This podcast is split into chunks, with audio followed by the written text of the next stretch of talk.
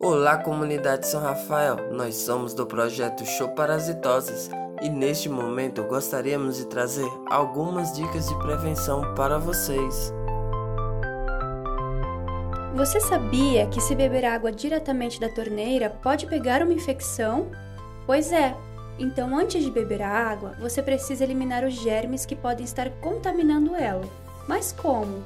De diferentes maneiras, como com água sanitária, como explicamos ontem filtrando a água, usando, por exemplo, um filtro de barro, ou se não tiver filtro em casa, pode ferver a água por 15 minutos. Não é simples?